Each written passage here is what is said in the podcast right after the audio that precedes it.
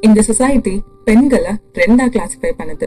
ஒன்னு twenty five and married இன்னொன்னு twenty five and unmarried இன்னைக்கு நம்ம பாட்காஸ்ட்ல டுவெண்ட்டி ஃபைவ் இயர்ஸ் ஆகி அன்மேரிடா இருக்கிற பெண்கள் இந்த சொசைட்டில என்ன மாதிரி பிரச்சனைகள்லாம் ஃபேஸ் பண்ணிட்டு இருக்காங்க?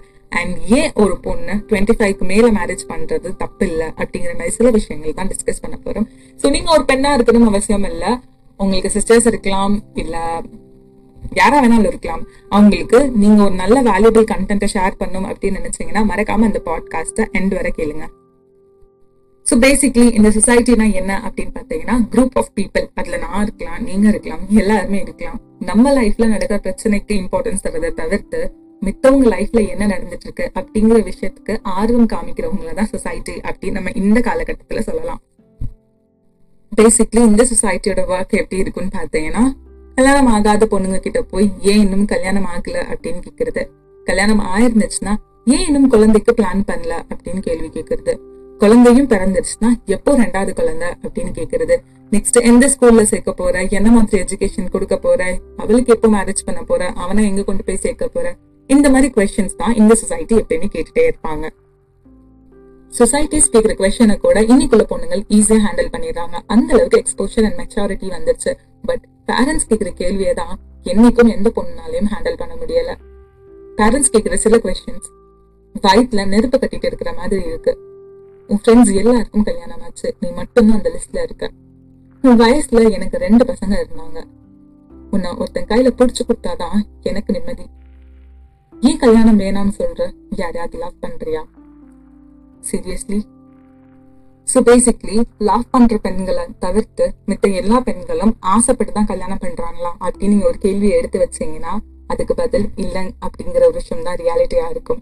எல்லாருமே பேரண்ட்ஸ்க்காக தான் இன்னைக்கு மேரேஜ் பண்ணிட்டு இருக்காங்க. அண்ட் அந்த பேரண்ட்ஸ் ஏன் அவங்க பசங்களை புரிஞ்சுக்க மாட்டேங்கிறாங்க? ப்ராக்டிக்கலா ஒரு விஷயத்த பார்க்கலாம். பொண்ணா இருக்கட்டும் இல்ல பையனா இருக்கட்டும் இந்த ரியல் வேர்ல்ட எப்ப ஃபேஸ் பண்றாங்க அப்படின்னு பாத்தீங்கன்னா அவங்க வேலைக்கு வரப்பதான் இருபத்தி ரெண்டு வயசு இருபத்தி மூணு வயசு வரைக்கும் படிப்புலயே போயிருது அவங்க வேலைக்கு வரப்பதான் சுத்தி இருக்கிறவங்க எந்த மாதிரி எல்லாம் ரியாக்ட் பண்றாங்க? எந்த மாதிரி மக்கள் எல்லாம் இந்த சொசைட்டில எக்ஸிஸ்டா இருக்காங்க? சர்வைவல்காக என்னெல்லாம் பண்ண வேண்டியதா இருக்கு? இந்த மாதிரி நிறைய எக்ஸ்போஷர் அண்ட் மெச்சாரிட்டி வரும். சோ ஒரு பொண்ணுக்கு ஆப்வியஸ்லி ஸ்டேபிளான என்விரான்மெண்ட்ல வந்து செட் ஆகுறதுக்கே டுவெண்ட்டி ஃபைவ் இயர்ஸ் ஆயிரும். நிறைய பொண்ணுங்களோட கனவே இன்னைக்கு ஒரு வீடு கட்டணும் ஒரு கார் வாங்கணும் தன்னோட கல்யாண செலவை தானே எடுத்துக்கணும்.